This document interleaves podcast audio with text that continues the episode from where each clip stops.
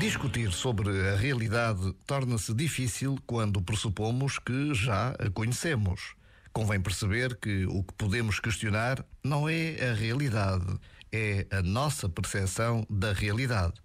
E só conseguimos questionar a nossa percepção quando aceitamos que o que vemos da realidade é apenas uma percepção.